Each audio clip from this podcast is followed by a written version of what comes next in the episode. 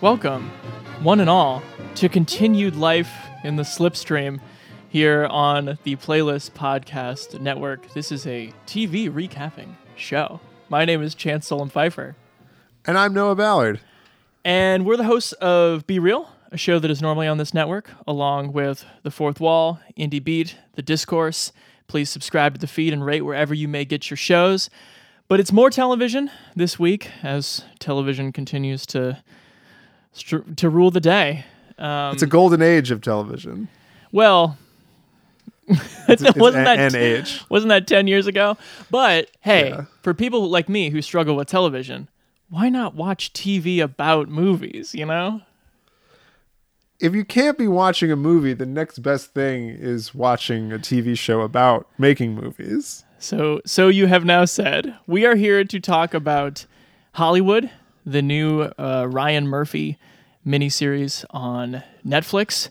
It is borderline sort of fantasy recreation of life in Hollywood in 1947, uh, starring quite the cast of people, um, with lots of specific emphasis emphases on actors and writers of color, uh, gay writers and actors, sort of like making their way through this oppressive world where they can't be themselves and and getting together to make a film.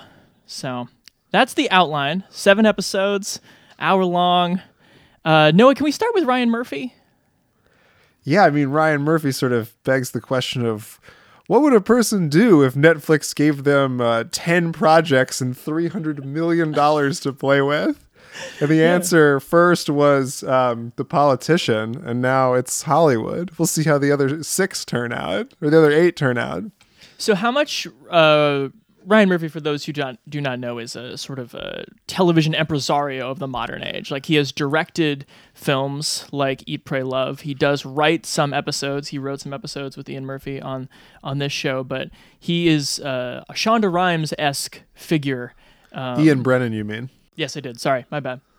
But yeah, in sort of like a weird wraparound to this era, like when the the producer, like a Louis B. Mayer, had all the the power. That's sort of like Ryan Murphy. So, um, how much Ryan Murphy have you seen, and what do you like? I absolutely love. This may surprise you. Nip Tuck, the FX show How about Uh, that? About the two Miami plastic surgeons. I think I've seen every episode multiple times because I own them all on DVD. How about that? So you go way back. I, I kind of dropped off with the new normal and like Glee. Yeah. Glee was never my thing. And then I can't say that I ever saw Scream Queens. Love Normal Heart. Love the uh the OJ Simpson thing. I would say People versus O.J. Simpson, American Crime Story is kind of when he became like a household name, or an idea of like Again, or yeah. yeah. I like- don't know. He, I think he was already kind of there, at least in TV. But yeah, he became like a something else with the OJ.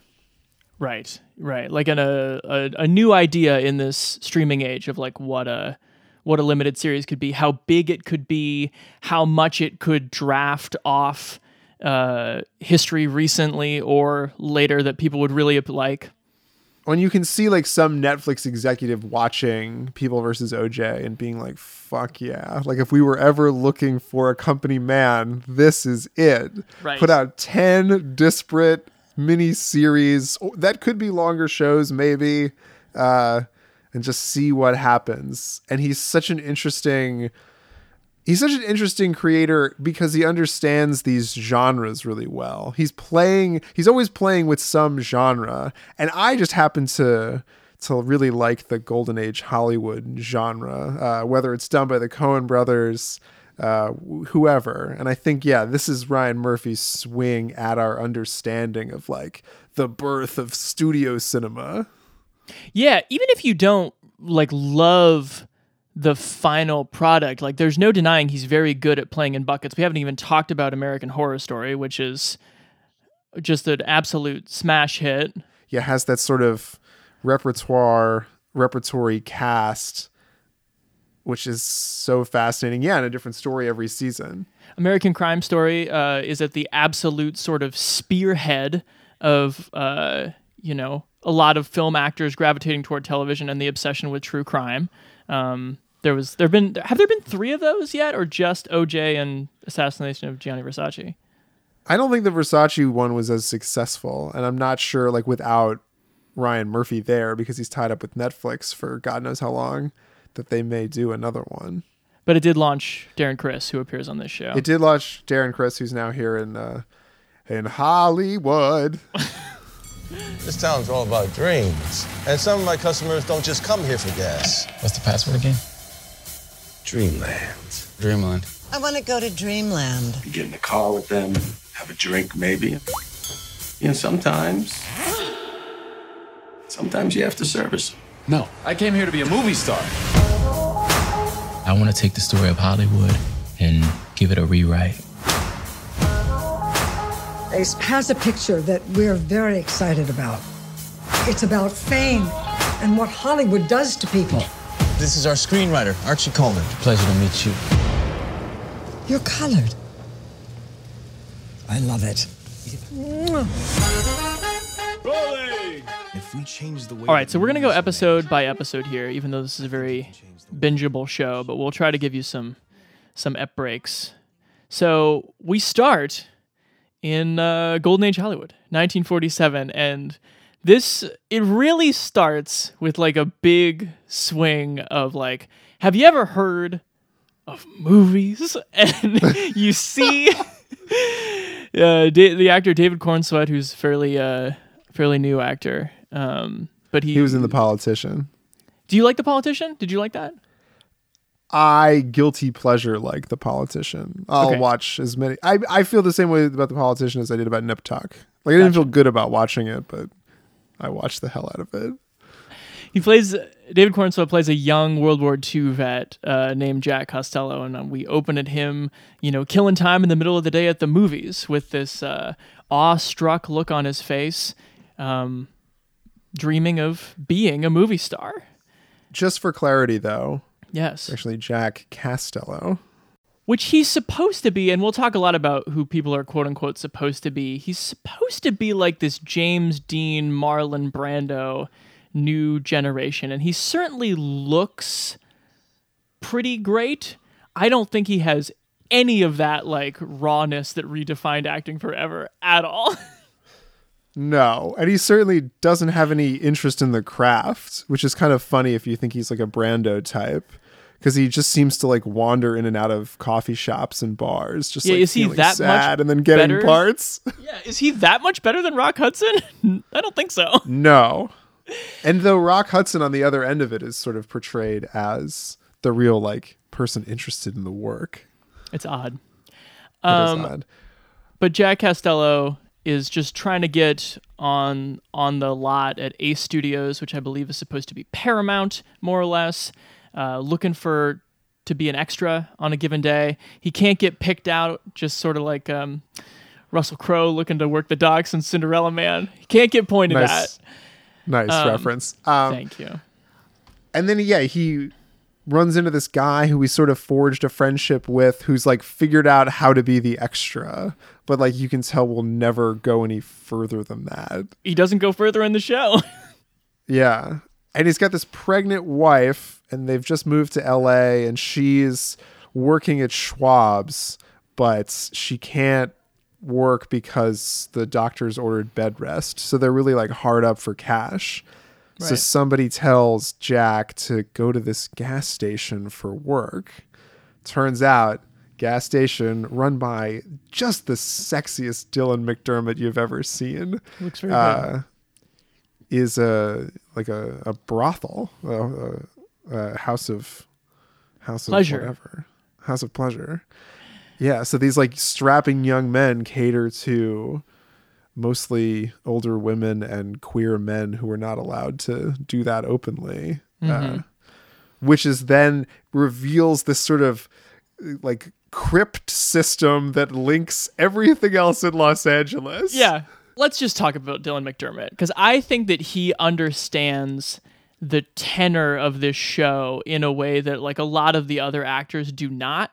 I mean, this is a show like full of these propulsive but also compulsive zooms. You talked the other day about how you think it's sort of a pastiche to that era of filmmaking, but I think it's also like very of the moment and very Netflix and very much like this is the feeling we want you to feel right now. And Dylan McDermott is like on board. He's just like, so I should either like sultrily whisper or scream all my lines and should I like yell about my I'm sorry, children, 12 inch cock like right away the first time you meet me.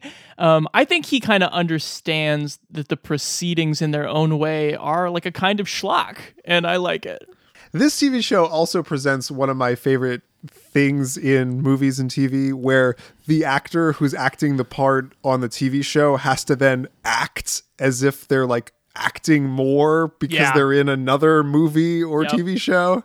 He's great But yeah, it. I think he's really good at doing the thing where it's like, "Hey, I'm Dylan McDermott. I'm going to give you like this this slutty wink and like get what I want." but then he like can be more serious later. And then he's actually given some interesting range of emotions to go through with the plight that this character ultimately has to deal with. Sure. Um, we meet uh, Patti LuPone. Uh, she plays Avis. Incredible. Avis is the uh, the wife of the head of Ace Studios. She's played by Rob Reiner. We don't meet him for a while, but she's a, a customer at the the Golden Tip at the gas station. And so, Oh yeah, don't forget that the gas station slash brothel is called the Golden Tip. and uh, you know, spends a a paid for afternoon with Jack Castello, and they kind of he gets his first like larger look at the town, and she's just like, "I had a dream once. Holy shit!" Everyone in this show had a dream once. What? What was? Oh, did yeah. You, did you have an exhaustion point by which you were like, "Please stop talking about your dreams"? Well, I thought they had an interesting, I mean, this is episodes from now, but an interesting moment where they kind of played that for laughs with uh with Sheldon, old Sheldon. Uh-huh.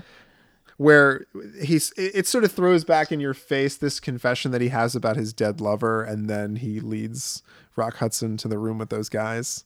It's kind of a funny like not everybody like everybody's got a story to dream, but they're not all like good people. I don't know, man. I think the show goes out of its way to kind of cheaply redeem him too, but whatever. Oh, f- oh, that's a whole other thing we That- could talk that's about. a can of worms. Right. Um, Didn't you think though that a lot of the I guess I was expecting Jack Castello to have more of a pushback to the whole lifestyle change, shall we say, that this new job requires. And he never seems, you know, like nervous with Patti LuPone. He's just like, hey, I'm hanging out. And like, Right. I guess we can have sex if you want, but I'm conflicted about it. Potentially the one of the largest takeaways of this whole series is how seamlessly one can become a happy and successful gigolo. Yeah. Or just like go along with a predatory system. One of the episode one things I have to talk about, a lot of times I felt like I knew exactly where this show was going because a lot of it is very predictable and, and very tropey. But I got to give credit to episode one. At one point, after refusing to service one Cole Porter, Jack rents a police officer costume, goes to a, a theater uh, frequented by gay customers, like looking to hook up, and uh, holds a young black man at gunpoint and walks him down the street. And I'm just like, for a show that 10 seconds ago was like, Have you ever heard of black and white movies? I'm like, What in God's name is happening right now? It does take some weird swings like that to be unpredictable. Um, but Fake that turns out, say. yeah, fake gunpoint for sure. But I guess maybe where you got tired pretty quickly of uh, some of like the Heart of Gold backstory was how quickly the show devolves into a sitcom where in every episode there's like a goofy little cliffhanger, but like by the next episode everything's back to normal. Yeah. So like Yeah. this one too was kind of like a is Ryan Murphy saying something about race or police here? And he's just like, no, he's just saying something about costumes. yeah um that's a good way to put that uh but this young man that he meets is is Archie, who is a aspiring screenwriter who has a script, Peg, about the real life um, actress who took her life in the 40s, Peg Entwistle. Um, and he has it in the studio system, but they don't know that he's black, right? Like it's somewhere in the development pipeline. Well, it's sitting, yeah. It's sitting in a pile somewhere. okay, gotcha. All right, everyone, roll cameras. This studio is risking everything. We're already seeing pushback. And suddenly, everything goes dark again. So yeah, then episode two starts and we get like a deeper look into the studio system. As you said, there's this this bullpen of contract workers kind of just hanging out all day, looking to looking to get their break, doing some like walk on parts in these in these movies. And we also meet uh, Raymond Ainsley, who's an aspiring director played by uh, Darren Criss. He's trying to make a movie with an Asian star played by May Wong, who's a, a real Hollywood figure from the era who uh, pushed back against playing a lot of Asian stereotypes, and her career kind of collapsed because of it. She's an interesting figure. She'll come back. Um, but yeah, the different people we meet in the on the lot are Samara Weaving, who plays Patti LuPone's daughter. We meet uh, Lauren Harrier, who you might remember from BlacKkKlansman. She plays uh, Camille Washington, who and they're also kind of going out for some of the same parts. Um, and we also She's get great. she is. We also get uh, Roy Fitzgerald in the mix, who becomes Rock Hudson. You said you didn't like Jake Picking, but I I think that's a cool part and that he plays it interestingly, especially in when his relationship develops uh, more with Archie. There's that scene where they're like reading the script together and he like really he digs deep. He's an actor doing acting.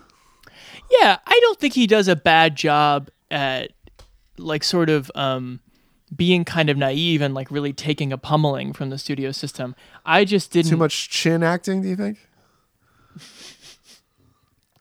My problem with him is more that I think he's just the most glaring version of a problem that a lot of these people have, which is when you're talking about that ineffable like star quality that's supposed to jump out at you about someone like Rock Hudson or James Dean or Lana Turner or any of these people and then you see people who are allegedly them and they don't have that same ineffable star quality, which I just don't think that Jake Picking he's not like Rock Hudson. Rock Hudson never a great actor, but if you see Rock Hudson just pop up in a movie like I did in uh I was watching Bend of the River recently, an Anthony Mann western from 1952, Rock Hudson has a supporting part and you're like, "Holy shit, who is that guy?" Oh, that's Rock Hudson. And he just he doesn't have that charisma. A lot of these people just don't have that charisma. For sure. I mean, it is a Netflix original. Right. I understand it's not the real Rock Hudson. I get that. Yeah, they couldn't you, Peter Cushing him into the movie or into the TV show. Uh, God forbid. What's your theory about Netflix craft behind this show?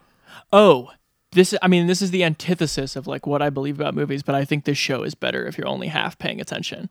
I think if you really lock in, um, there's something about the zooms and the way that the music, like the horn lines, will just like bow bow, like strike up at the most sudden time to like make you look up from your phone and realize that something is happening.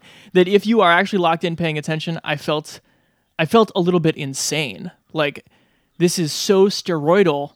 This like this is not how you this is not how you make one of these shows, but it is if you're trying to get people to look up every 5 seconds. I wonder why they don't just do these things weekly. Because like this seemed perfect for that in it, it it having those sort of cliffhangers every episode Yeah. or that moment where you like want to know what the next thing is. Like, wouldn't you want to keep pulling people back? But I also think that uh, cliffhanger is just as good for getting people to press play on the next one, right? But what's the purpose of that? Chance just to rot our brains? I don't think we should think too hard about the uh, ethics of Netflix content. I'm going to be a grouch a lot of times during this, so I'm just going to toss it out. What do we think about sort of the general playing field of a show being like, okay, here's our cast structure eight ingenues and six wily vets? Did it ever get like a little samey for you? Yeah, where's the middle management there? Yeah, this I'm- show the show lacks conflict, which is something I kind of Oh like my- about it in in some ways. Sure, Um, it but goes it, down it easy. doesn't have yeah, it doesn't have your um Pete Campbell. Like it needs the like conniving bad guy who like fucks up the bigger thing people are working on and it thinks for a second that it's old Sheldon, but old Sheldon's just a wily vet. I think it also thinks for a second that's that it's uh, Samara Weaving's Claire. When we first meet her, sure. it's like, oh, she'll do anything to get this part. And she's actually, I love the acting that she's doing. We liked her in uh, Ready or Not quite a bit. Oh, Um, I go nuts. But the way she's kind of like posturing her lips and she's like almost practicing for her auditions just as she like walks around interacting with people is very late 40s femme fatale.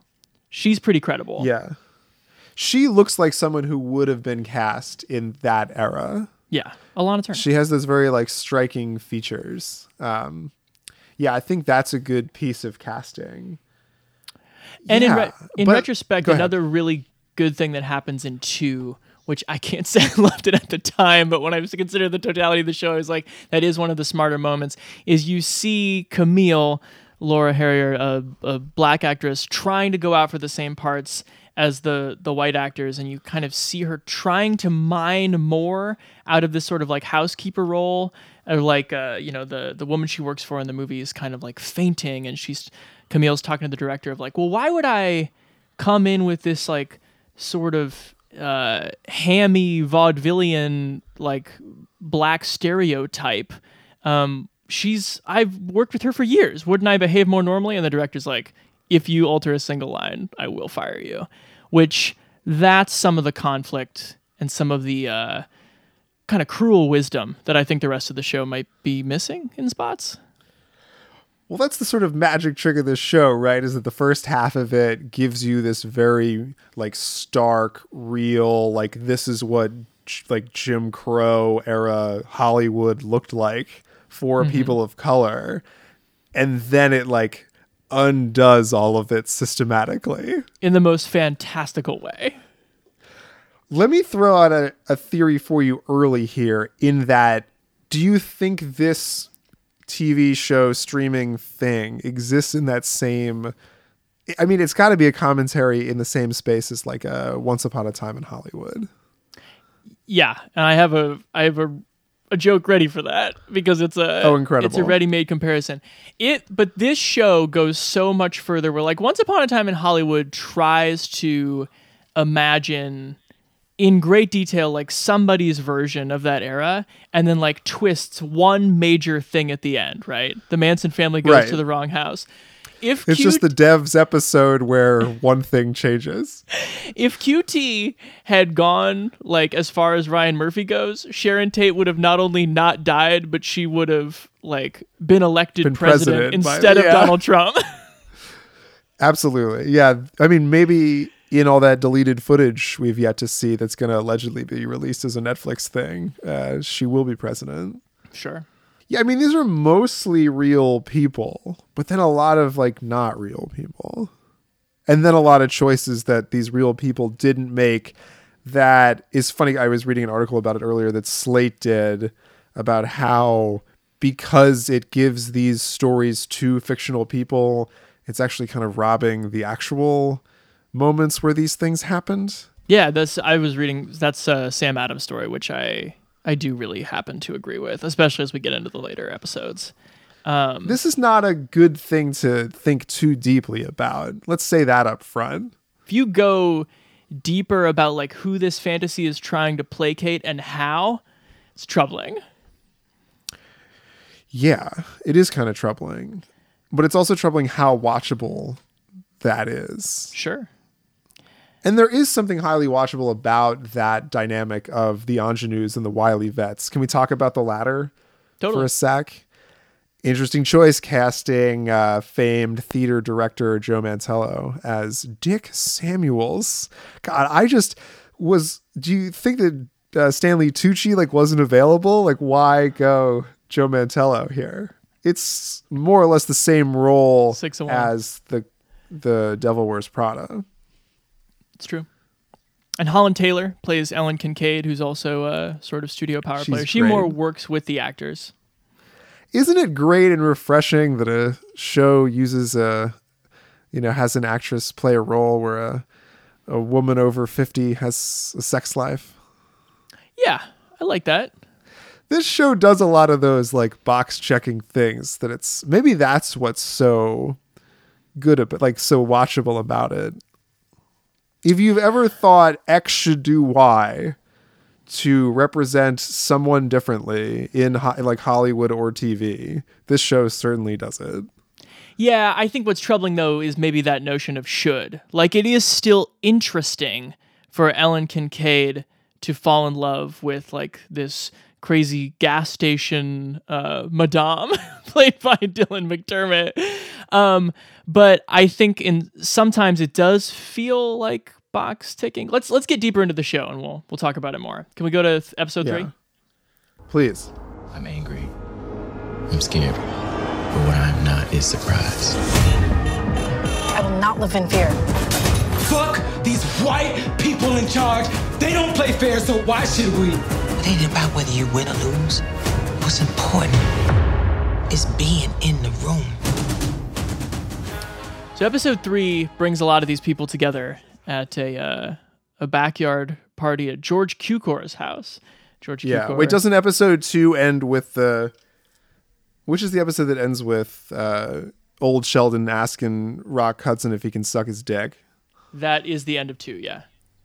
Okay, so that's in the mix now. Yes. There's a Um, lot of every like wink and Hollywood legend is played out here to the most sexual degree. That's an undercurrent here as well. Sure. Or just the More earlier than later. Yeah. But definitely in episode three. Yeah, so this all kind of comes together. Uh, George Cukor, who directed Philadelphia Story and My Fair Lady, and just a, a bunch, a bunch of uh, talky, light comedies. He directed the original Little Women. But yeah, he has these parties where, like, the first half is the most powerful figures in Hollywood, and then the second half is a very, like, freeing, unbridled, um, like, sex party between Right. men.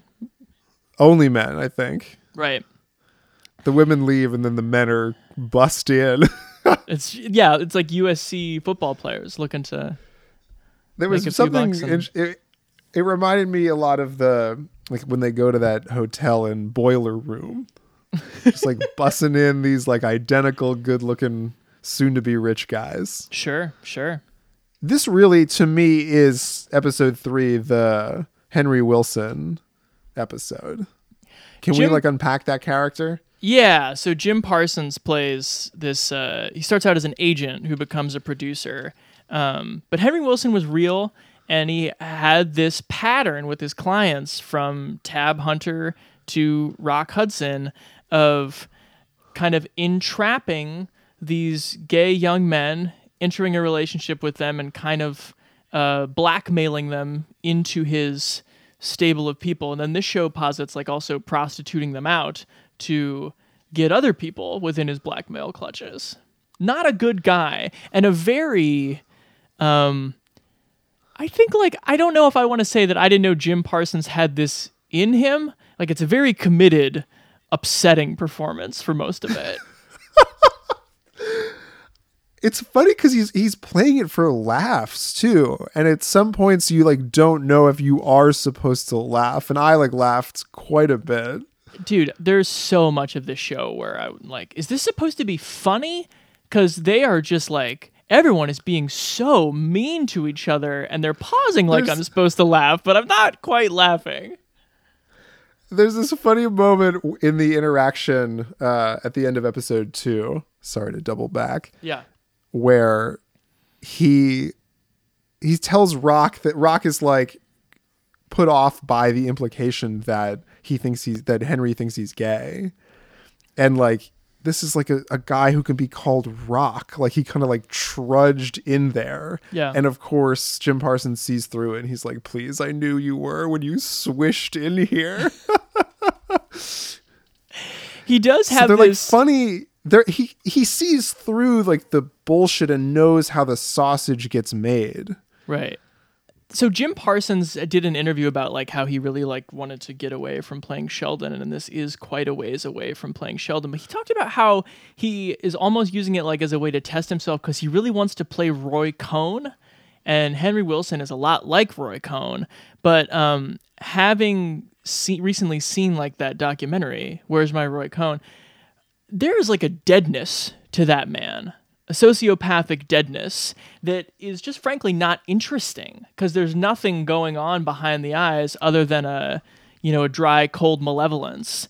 And i also kind of get that out of the henry willson character and then it's super weird when the show like tries you to get you to buy into his like captain quint speech about the guy that he lost. Yeah. I don't know. I think it's an interesting performance that's maybe the most notable of anyone here. You know, I if this Oh, show gets nominated for like Is a it the most supporting actor Golden Globe or something or Emmy, uh he'd be the obvious person to single out. But I also think this movie I mean, if we can skip ahead a little bit, like after this episode, which I would say is the climax of his sins, at least in the Yeah. sexual power dynamic way, uh, it then begins making excuses for we need this guy to grease the wheels. Yeah. It's um this show has a hard time like letting anyone just like be bad. Like some people Yeah. can just be bad. Like you said, it's very for a show that's all about overcoming some of the greatest conflicts in American history and media history. There is very little conflict. Very little conflict, and if there ever is like a scene of violence, like when that reporter gets beat up, it's like set to big band. Yeah. is that in uh Oh yeah, that's in episode 5. I got to talk about that too. Um okay, let's, can we jump to 4? We will not be bullied. This is just the beginning. We aren't just making a movie. We're making history. And the winner is. So now we have screen tests for the movie Peg that uh, Raymond Ainsley is making. Um, and you have four actors like vying for the two main parts. You've got Rock Hudson, you've got Jack, you have Claire, and you have Camille.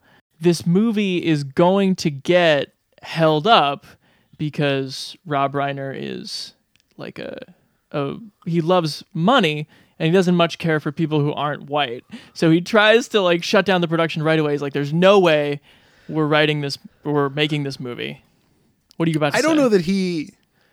I think it's the opposite of that. I don't know that he doesn't like people that are white. I think he thinks that pe- he doesn't know how to make money from people who aren't white. I mean, it's a purely capitalist. For sure. enterprise, yeah. I'm not saying he's a good person, though. Even even the fucking asshole studio exec has a has a turn by the end. Oh my god. Um, bum. and he's dead, and we're gonna make the movie. Yeah. Well, so then, of course, at the end of episode four, he has a heart attack, and the fact that they were gonna take Archie off the his name off the picture and not let uh, Camille screen test is now gone. Yep. Um, Keep it moving. keep it moving. What I think is interesting too, doubling back a little bit onto like the Henry Willson Weinstein question, is the fact that Ryan Murphy had like the sort of sick wink to cast uh, Mira Sorvino as like the actress that was put on a shelf. Yeah. I just don't quite understand why. If he's going to make a movie that like is sympathetic towards the white pieces of jello that have like held together or kept, you know, real talented people from making it 70 years ago. I th- yeah, I think it's yet another thing that feels like superficially um maybe table turning and inspirational, but then you like look at it deeper and you're like why? So like this should have been easy for this for Gene 80 years ago. It wasn't 30 years ago. Right. It wasn't 20 years ago. That's what I guess like episode 4 to 5 here. I didn't quite like get what like it wasn't an alternate universe that was that interesting. I it's funny you say that because I actually think four and five are some of the best episodes of the show because I think the show is kind of naturally turning toward this genre play that makes more sense, which is it becomes a hustle for the right reasons. Like, can sure. this black actor, black writer, um, gay actor, female studio head, half Filipino director, um, Chinese American supporting actor. Like, can they really get this movie in under the wire of Rob Reiner waking up and Henry Willson not like ruining it for them? Um, and I think like those are like that to me like makes sense. Like all the time we do we tell inspirational stories via like a an understood genre convention like that. It's when the show turns into this total like something as far fetched as I don't know, like it's just like Star Wars or something by the end. It's crazy. Um, but anyway, I like these two episodes, like especially when you're just like doing Hollywood shit, like them training in the gym and doing like the old school like Jack LaLanne tricep pulls off the wall. That was some of my favorite stuff in the show. Yeah. And when they like start getting the job, like getting the parts and celebrating that, I like this and everybody coming together. But this is the if this show were better, this would be the moment at which we like lose a supporting character who like we liked but didn't get a part and then like goes off. Yeah, there's too like, many this show, characters. Y- yeah, this show's too afraid to like kill anyone either narratively or literally. Right. At least until the end when it becomes convenient to do so. Um, but this is the moment where for me it just became like process porn. Oh it's yeah. It's just like a season of. Do you ever watch that uh that show that's uh, a spinoff of that movie Get Shorty? I Chris O'Dowd and love the Ray movie. I've never seen the show. The show is essentially this set now, where Yeah. it's like they have this property that they're trying to develop, and things keep getting in their way. And of course, like most of their funding has come from uh, The mob. like the Mexican cartel. Oh sure. Um, So- I don't know, man. I like that. I like that was my favorite. Of course, we. But like, how, how like good is that? I guess it's entertaining to watch them make a movie.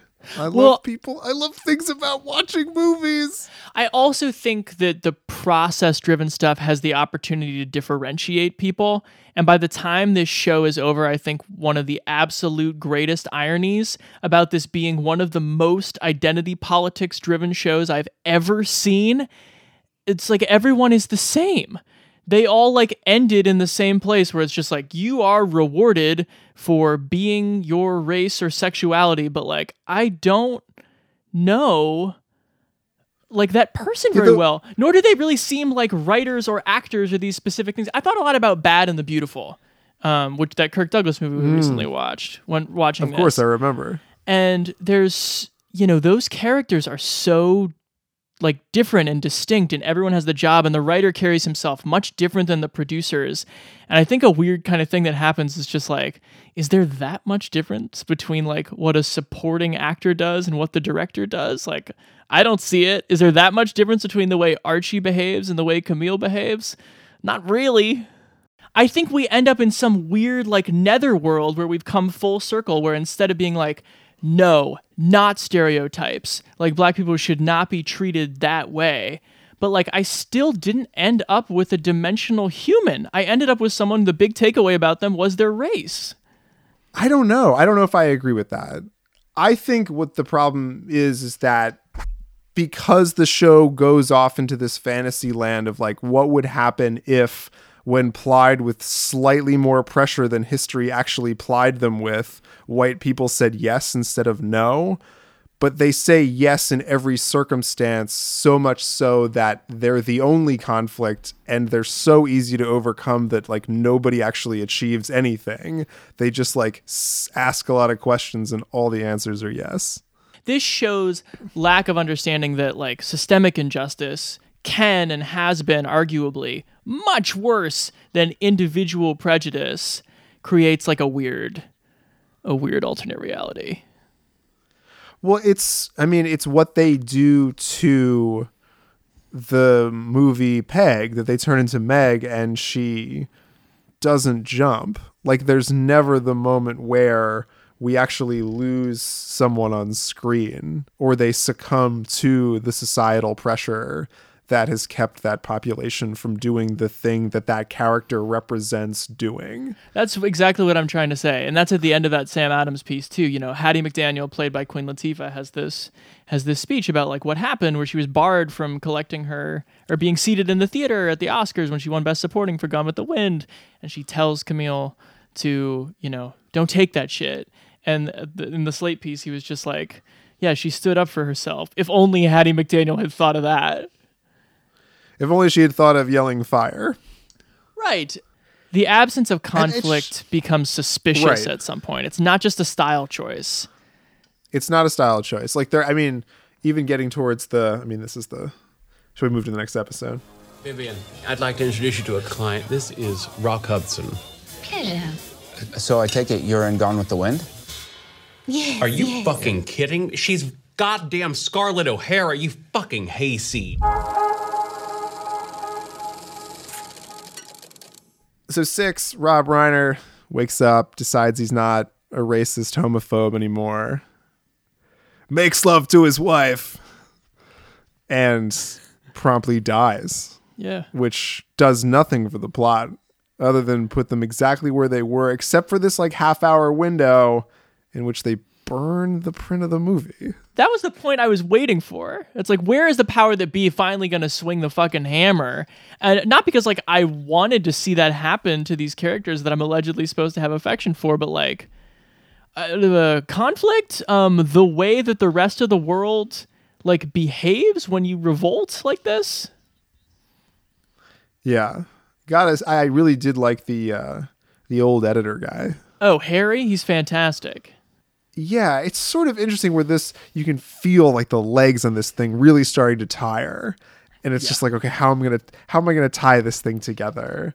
And then it starts feeling like people start dropping like flies just to like serve parts. This is the episode two where we find out that it's not just a two year cough because he smokes a thousand cigarettes a day. In fact, yeah, in fact, Ernie Dylan McDermott has the cancer.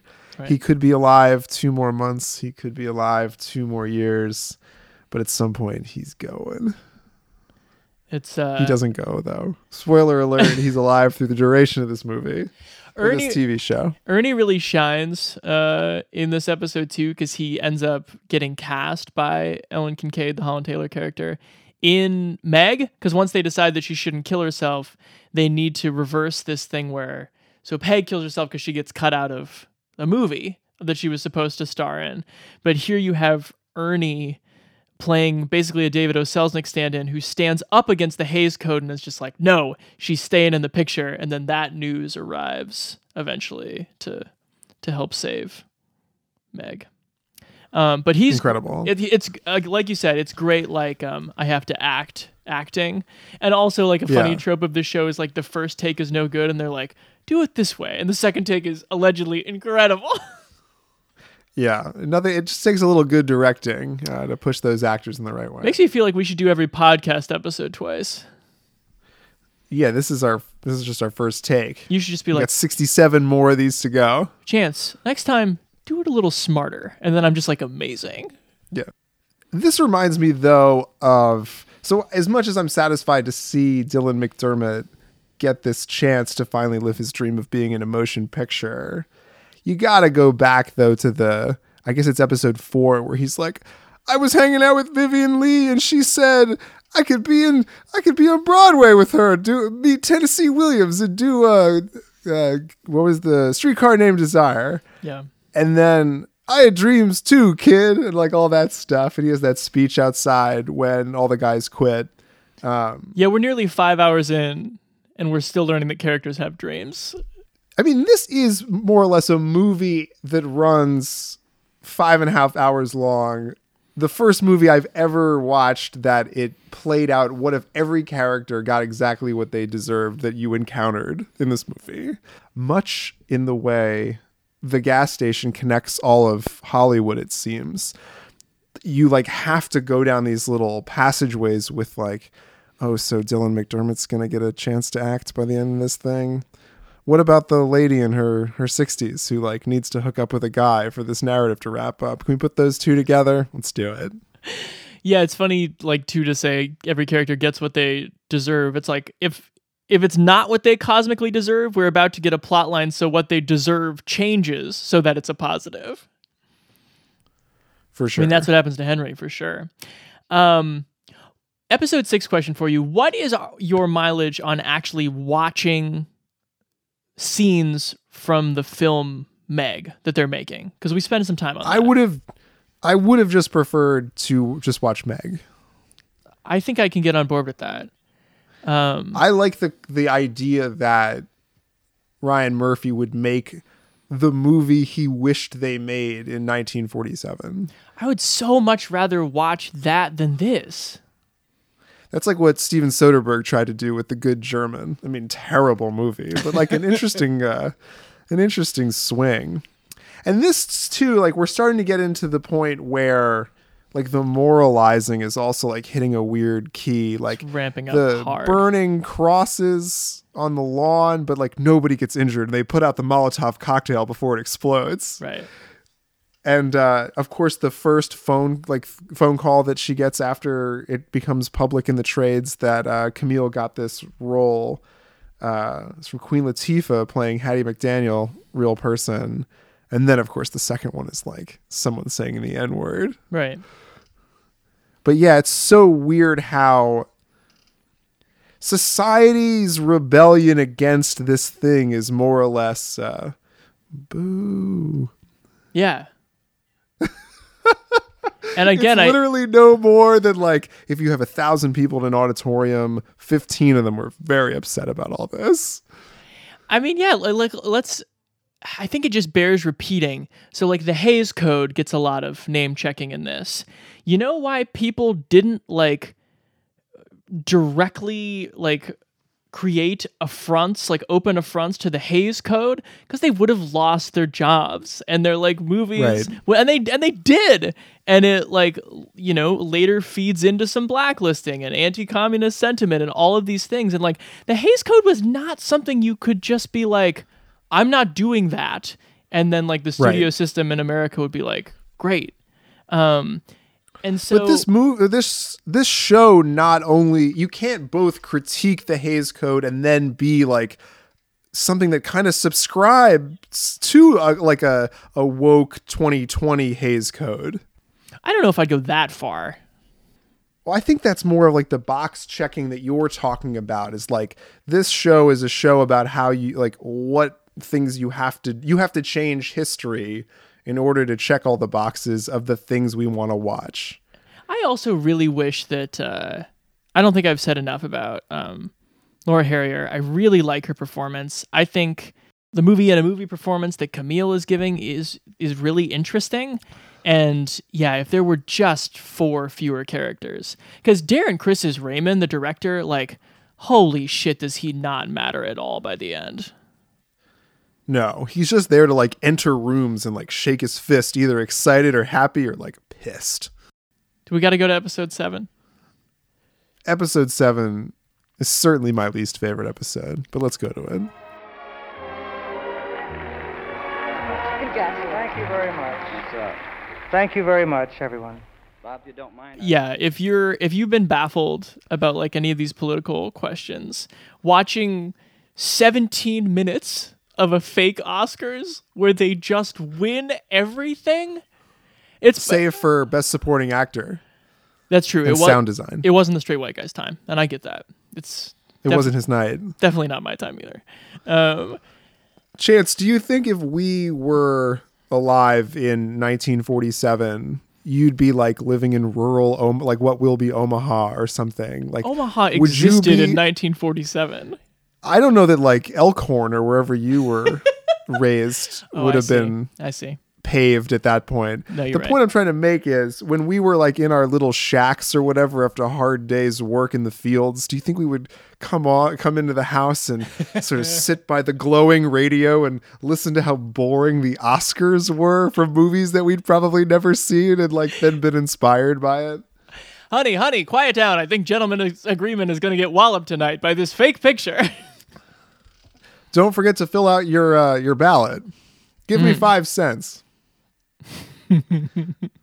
We're pretty glued to the Oscars every year against our better judgment. Like we would both openly admit that watching the Oscars, like after a certain point, is very boring.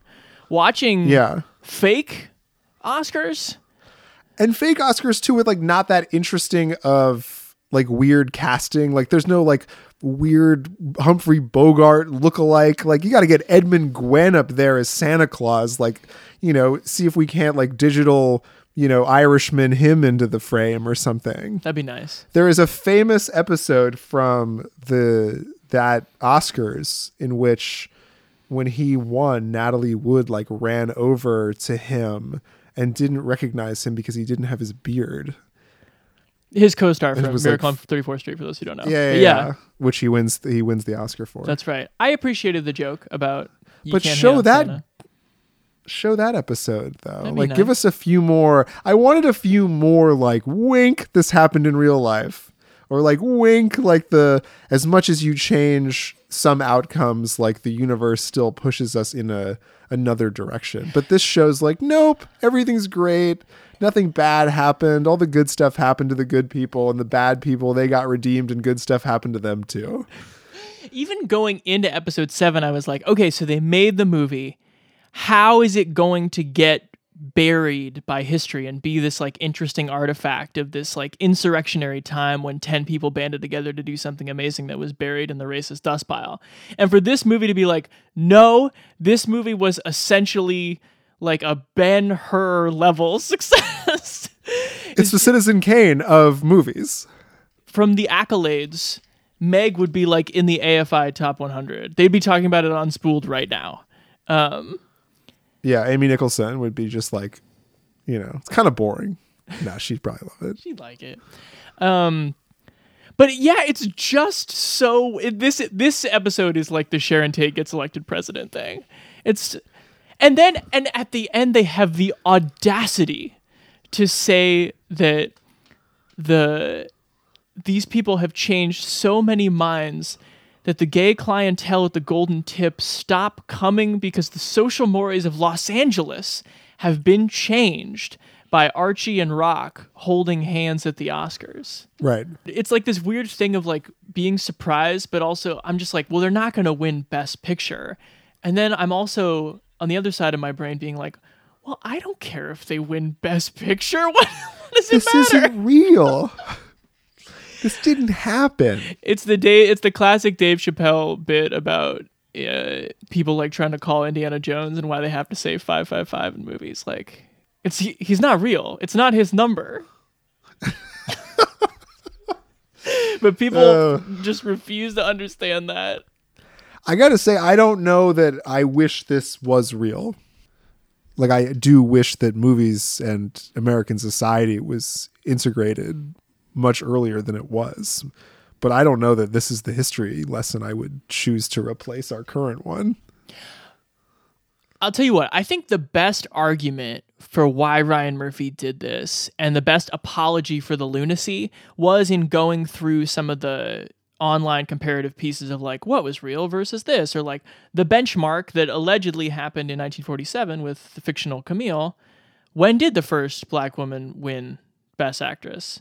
Halle Berry in the early 2000s. And and that disparity is so ridiculous that there is a part of me that cannot like our the film industry is so prejudiced and the deck is so stacked against people that I guess maybe that is the best apology for doing this, right? Like it's so insane that a black actor didn't win a best actress Oscar for 60 more years. I feel like I'm with the show one through six. And seven, it's almost like the. I mean, it's that stupid Netflix thing of being like the after episode of Love is Blind or Tiger King. Right. You know, it's That's like we true, don't need that seventh episode. like one through six were fine. But I'm glad that it's a monumental moment for. It's just a moment for too many things in one night. Yeah, it's crazy. and it loses sight of like well what would the point even be And then it makes it seem like, well, these things are trivial anyway if they could all just happen on one night, Mhm. which undoes the progress that has been made, doesn't it? It doesn't undo it, but it definitely like critiques it in an unpleasant way. Trivializes it. Yes, exactly. So this is something I my last point on this before we stop talking about this show for maybe ever. Forever. Um, yeah. is that the language that people use, like the acceptance speeches given on that night in fake 1947, are so much 2020 2020 victory speeches about representation that I actually think they deny complexity to these characters. Listen, here's Anna May Wong giving an interview, the real person, in 1933. I was so tired of the parts I had to play. Why is it that the screen Chinese is nearly always the villain of the piece, and so cruel a villain, so murderous, treacherous, a snake in the grass? We are not like that. How should we be with a civilization that's so many times older than that of the West? We have our own virtues. That interview from a hundred years ago displays so much more complexity than like what is Yes. shoved into the mouth of these fake characters. Um, Yes. they're simplified. They're tokens. This sucks. Right. Yeah. You're right. I didn't think I was gonna get so worked up about it. no and it's it's such a pacifier too that you almost kind of resent the people who do like this show because of they think it must be real or something or it gives them some semblance of comfort but these things did not happen I'm with you. Here's the giant grain of salt. I do, cannot, of course, viscerally or experientially understand the pain of the lack of my own representation and the being shut out and shut out and shut out over and over again. So if somebody did want to come back, a person of color or a, a queer person, and say, this actually did feel like some sort of at least emotionally corrective balm that I enjoyed it in a way that you never could, I would respect that. But intellectually, I think it's bankrupt. I mean, like this should be, you know, plot wise, this is like four seasons of television. Like you don't resolve all this shit in six and a half episodes and then like call it a day and call it a mini series. Like that's maybe what's most upsetting about it is that it's both nearly six hours long and also feels super rushed. That's true. Like if they were gonna make like a wire type show where they focus on like one aspect of, you know, how Hollywood overcame X thing, even if it is fictionalized, like give that specific thing the nuance and the like narrative tension that it deserves instead of being lumped in with all like the things Hollywood then gets critiqued for not doing. Anything to say against the all powerful god of Netflix? I feel like too much and rushed is what they do Yeah. in a big way. I'm generalizing. There's a ton of good shit on Netflix, but also, come on, a lot of it's too much and rushed. this should have been a movie and or like the first season of something more interesting um but yeah even with all the talent there i mean that's what you go for is the talent you go to see patti lupone like fucking own and dylan mcdermott own and like these young beautiful people that you saw on fx a few years ago that now have made the transition to streaming be beautiful the way they were when you left them and then the fucking guy from big bang theory you know talk about sucking dick Here's the last thing I'll say about it. I think that a show like this perhaps of course overcorrects the past, but maybe underestimates the problems of the present. If you have this many resources, as Ryan Murphy does, and this much talent, I think it is still much more worth your while to tell new, modern, cutting edge stories with this level of representation than to pretend something else was something else. These resources could be used better to continue to change a problematic world we live in now. wow you really figured it out didn't you chance? Movies are dead streaming is king. Thank you all for listening